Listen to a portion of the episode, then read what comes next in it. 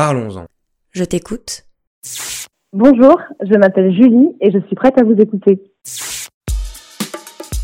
Écoutez-vous. Écoutez-vous. Écoutez-vous. Écoutez-vous. Écoutez-vous. Écoutez-vous. Écoutez-vous. Écoutez-vous. Écoutez-vous. Le grand voyage de Julie. Elle écoute du podcast de Quentin. Julie nous contacte. Elle souhaite rencontrer Quentin et témoigner de sa bouffée délirante aiguë. De 2014 à 2017, elle voyage presque en continu. Au cours de cette même période, Julie consomme de plus en plus régulièrement du cannabis. Et un jour d'été 2017, alors qu'elle se trouve à Wellington, elle se réveille dans une autre réalité. Elle se sent invincible, maître du monde et du temps. Elle a le sentiment que la Terre entière la regarde. Elle arrive au travail en robe de chambre. Menée à l'hôpital psychiatrique par ses collègues, elle est rapidement rapatriée et finit par s'effondrer une fois de retour en France. Dépressive, elle dort 18 heures par jour pendant plus d'un an. Aujourd'hui, elle n'est plus la même. Elle a appris à se connaître, ne touchera plus jamais au cannabis et se sent plus forte qu'avant sa BDA. Elle témoigne. Si ce témoignage te plaît et que tu aimes ce que nous faisons chez Écoutez-vous, montre-le nous. Pour cela, tu peux nous suivre sur Facebook, Instagram, SoundCloud ou tout simplement parler de nous à tes amis.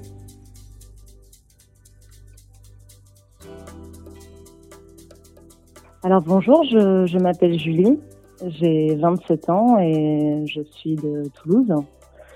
Euh, voilà, je suis là pour euh, témoigner de, mon histoire, euh, d'une expérience que j'ai vécue en 2017, une expérience d'une bouffée délirante ou alors d'un premier épisode psychotique bref, en espérant qu'il soit unique. Et j'ai décidé en 2014 de partir voyager euh, en Australie. Et finalement, euh, je suis arrivée donc en Australie avec euh, une routine complètement différente, des gens du monde entier, euh, la fête euh, du lundi au dimanche. mais c'est vrai que toute cette période, moi, je venais de, encore une fois de ma petite vie hyper stable, un cadre. voilà, j'étais un peu la fille à papa. Euh, voilà, je, je enfin là, je sortais vraiment de ma zone de confort. Euh. et ce qui s'est passé en, donc ça, c'était en juillet 2017. J'étais à l'époque à Wellington. Quand on définit une bouffée délirante aiguë, on parle, enfin, les, psychiatres euh, définissent ça comme un coup de tonnerre dans un ciel serein. Moi, personnellement, le ciel serein, il n'était pas si serein que ça à la base.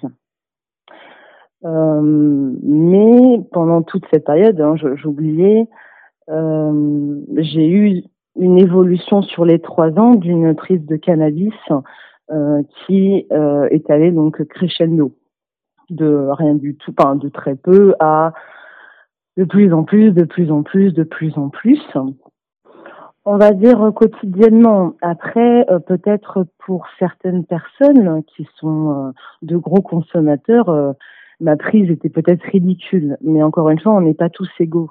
Et aujourd'hui, il y a le, le, cannabis ne fait plus partie de ma vie et j'en suis très fière. J'apprends une nouvelle d'une amie qui me parlait de, sa d'une maladie qu'elle avait contractée suite à une grosse prise de cannabis également et ça a fait un déclic dans ma tête. J'ai dit, il faut absolument que j'arrête.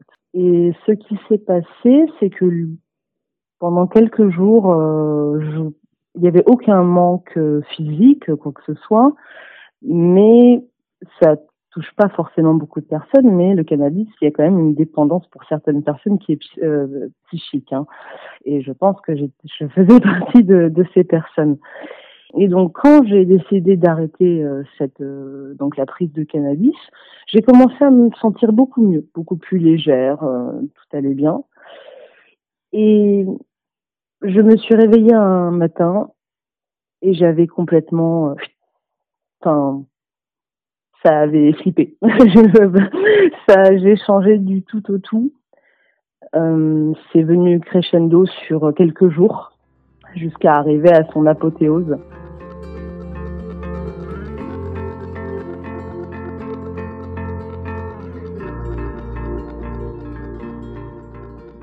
Euh, j'avais envie de, j'étais en amour avec euh, la nature, les gens. Euh, enfin, il y, avait, plus, tout allait bien. Voilà. Et en fait, euh, c'est pour ça qu'il faut faire attention. Hein, je préfère le préciser que le terme de bouffée délirante aiguë est spécifiquement français. C'est-à-dire que, euh, enfin, c'est vraiment euh, à l'étranger, ça n'existe pas en fait le terme de bouffée délirante aiguë. Donc ce qui s'est passé, c'est que j'ai commencé à complètement délirer. Mais mais j'ai fait une, une crise tellement violente. Enfin c'est-à-dire que la bouffée délirante pour moi ça a été un tsunami un tremblement de terre un incendie saupoudré de dynamite. Enfin ça a été une explosion totale totale de, de mon psychisme. Ça c'est d'un ça a été vraiment euh, magnifique au début mais terriblement angoissant. Ça s'est venu petit à petit d'une angoisse, d'une angoisse, d'une angoisse, des images, des sons, euh, des odeurs. Euh, enfin voilà, j'ai eu tous les sens en éveil. J'ai commencé à croire que j'étais l'élu. J'étais Dieu. Enfin, voilà, c'est un peu mégalo, mais et voilà. Le, le délire, c'est quelque chose qui est propre à chacun et il y a des choses, qui, il y a des similitudes, bien sûr, cette, ce grandiose, ce, il y a des similitudes, mais ce qui est important, c'est, c'est a un moment, ça atteint son, c'est tellement fort qu'il faut agir. Moi, j'ai été, euh, j'ai tellement été loin qu'on m'a amené en urgence, enfin aux urgences, voilà, donc à Wellington. Je m'étais fait un huis clos dans mon appartement. J'avais l'impression que que l'alarme incendie de l'appartement, c'était la une caméra qui était reliée au monde. Il n'y a, a, pas d'explication. On peut après, avec un travail, euh, après tout ça, euh, essayer de comprendre son délire. Mais voilà, et moi, il fallait que tout soit parfait, tout soit nickel, euh, tout propre, tout rangé parfaitement. C'est un, un, un, logoré de paroles, du, enfin, un vomi de paroles, je dirais, une adhération totale à ce que je voyais dans la, télé, enfin, à la télévision. J'ai regardé les, les, Indestructibles et je faisais partie du dessin animé. Euh, je suis allée au travail le matin, là où le soir on m'a mis aux urgences. Je suis allée au travail avec la robe de chambre rose de ma colocataire, une moitié du visage maquillé, l'autre non. Vraiment, c'est parti extrêmement loin. C'est de la folie et dur. Et en fait, aux urgences, au début, ils, pensaient que j'avais pris du, du LSD ou voilà, et que ça allait se calmer. Et finalement, j'ai fait un scanner, euh, j'ai fait euh, une ponction, ils m'ont fait une ponction lobaire, etc., toute une batterie d'examens pour se rendre compte qu'il n'y avait rien, euh, enfin, je n'avais rien, voilà, physiquement, et que donc il fallait euh, que je sois internée en urgence à l'hôpital psychiatrique. L'apothéose, c'est quand j'arrive à l'hôpital.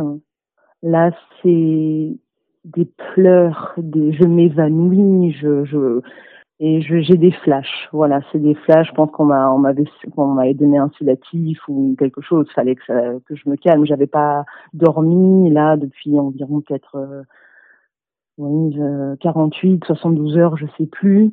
Euh, je j'avais pas mangé, hein, je j'en j'en ressentais pas du tout le besoin. Euh, il n'y avait aucun souci, voilà, euh, pour moi. Et, et donc euh, quand je me suis fait interner donc à l'hôpital psychiatrique, euh, c'était magnifique. Voilà, les angoisses étaient tombées. Je j'ai eu une énergie créative extraordinaire. Euh, je suis passionnée de danse. Je danse plus aujourd'hui, mais alors euh, l'hôpital, euh, je, je, faisais des shows de danse pour les infirmiers, pour les médecins. Euh, je chantais, je dessinais. Euh, j'ai finalement rassemblé tous les patients et on a fait des battles de danse. voilà. c'est, c'est du grand n'importe quoi. Voilà, c'est du grand n'importe quoi. Mais je suis restée dix jours là-bas. Euh, j'ai pris l'avion donc pour un rapatriement euh, en France. Euh, j'ai été internée directement à l'hôpital euh, dans une clinique donc euh, psychiatrique à Toulouse. En Nouvelle-Zélande, on m'a pas du tout donné le diagnostic de bouffée délirante aiguë. On m'a dit que j'étais bipolaire de type 1. J'arrive en France, ma psychiatre me dit ah non, pour le moment, rien de tout ça.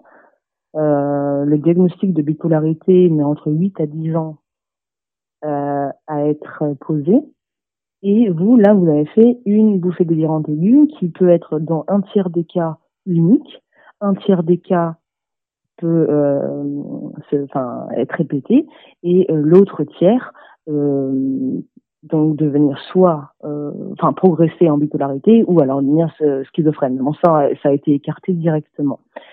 Euh, donc parce qu'il y a une la bouffée délirante aiguë et la manie bipolaire, il y a il y a très peu de, de différences.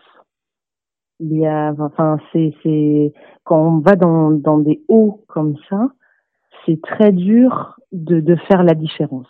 Donc faut faut être très très attentif à ça et ça c'est vraiment euh, différent pour chaque personne. Euh, donc euh, quand je quand je quitte l'hôpital donc euh, je, je, pars habiter euh, chez chez ma mère mais c'est vrai que vu que j'ai eu quand même ce diagnostic d'une possible bipolarité moi je me suis complètement effondrée je peux dire que à cette période de ma vie, je je suis c'est un mot qui est, qui est, trop fort, mais euh, on va dire que je suis morte psychiquement à cette période de ma vie. J'ai c'était en c'était en stand-by, c'était euh, je dormais environ allez 18 heures 19 heures par jour. Je mangeais plus, donc euh, c'est comme si avec cette prise de cannabis, j'avais refoulé énormément de choses et que mon cerveau avait besoin de, de se nettoyer, enfin de se décharger de, de tellement de, de, de mauvaises choses. Et, euh, et cet événement, euh, encore une fois, de, de bouffée délirante, hein, j'appelle ça une élévation, euh, voilà, c'est un traumatisme, euh, des, visions, des pensées. Le, cerveau a besoin de se décharger à un moment. Et moi, je me déchargeais dans mon sommeil.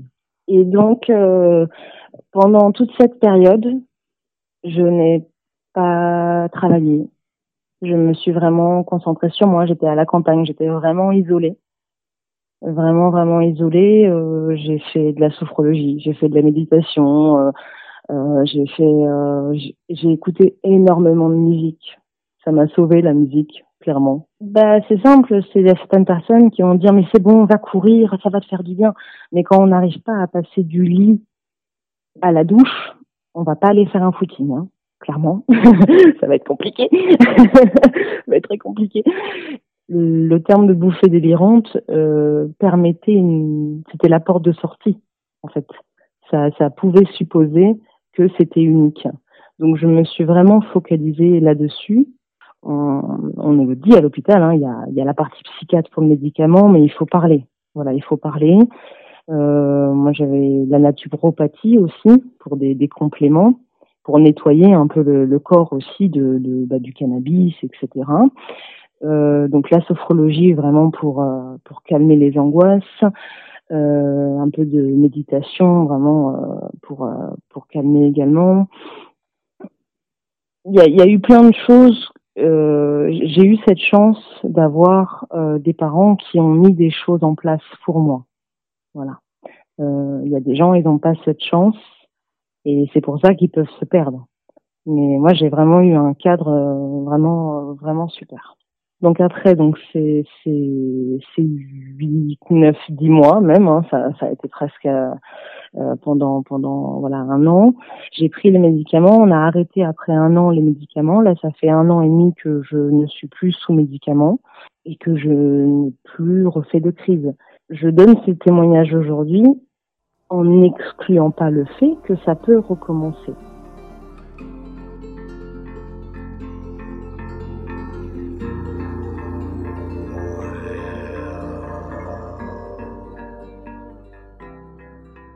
Toute la documentation, les mois de documentation, de recherche, etc., m'ont montré que ce dont j'avais besoin à cette période, c'était pas seulement le discours des médecins, c'était vraiment des personnes qui ont vécu euh, ce, cette expérience et qui en parlent aujourd'hui, mais de manière positive.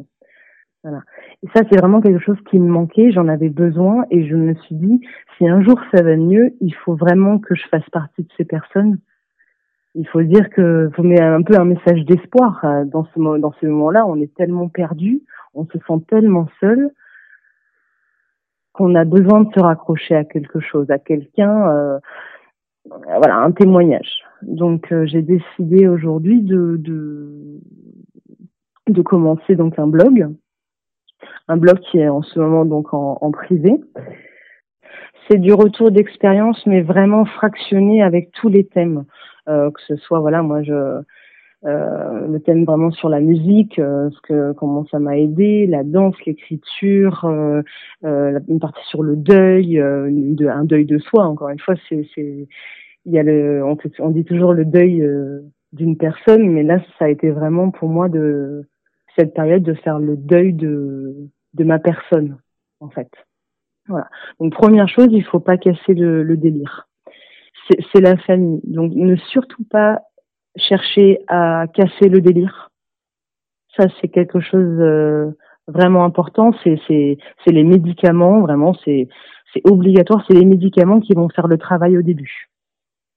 Aider cette personne à sa sortie, peut-être euh, euh, permettre donc à la personne qui, qui vient d'avoir cette expérience euh, qu'elle vienne chez chez vous, enfin, que vous puissiez l'accueillir.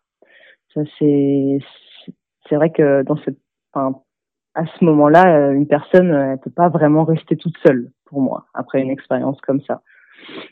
Donc si vous pouvez l'accueillir, ne pas la stresser directement à dire bon bah là dans une semaine il faut retourner au travail. Euh, voilà, c'est c'est une explosion complète du cerveau et il faut du temps. Il faut du temps pour que c'est un puzzle et, euh, il faut qu'ils se remettent petit à petit euh, euh, ensemble. Il, faut un temps d'adaptation, il faut un temps de compréhension, il faut un temps de parole. Euh, le corps, on l'a épuisé. Pendant cette pendant cette expérience, le corps il a été épuisé complètement. des, des journées peut-être sans dormir, sans manger les médicaments qui sont extrêmement puissants, surtout les, les premières semaines. Hein, c'est moi personnellement, je je pouvais même pas lever mon bras. Euh, si elle est dans l'état dans, le, dans lequel j'étais, écouter énormément de musique. La musique, moi, ça m'a ça m'a sauvé vraiment. C'est voir les écouter les paroles euh, des chansons, voir si ça ça a une résonance pour nous. Euh, c'est vraiment euh, c'est la seule chose la seule chose qu'on puisse faire à ce moment-là si on voit plus personne si on est si on reste prostré euh, chez soi. S'il n'y a plus de contact on a au moins la musique. On a au moins peut-être euh, une envie de dessiner ou un besoin d'écrire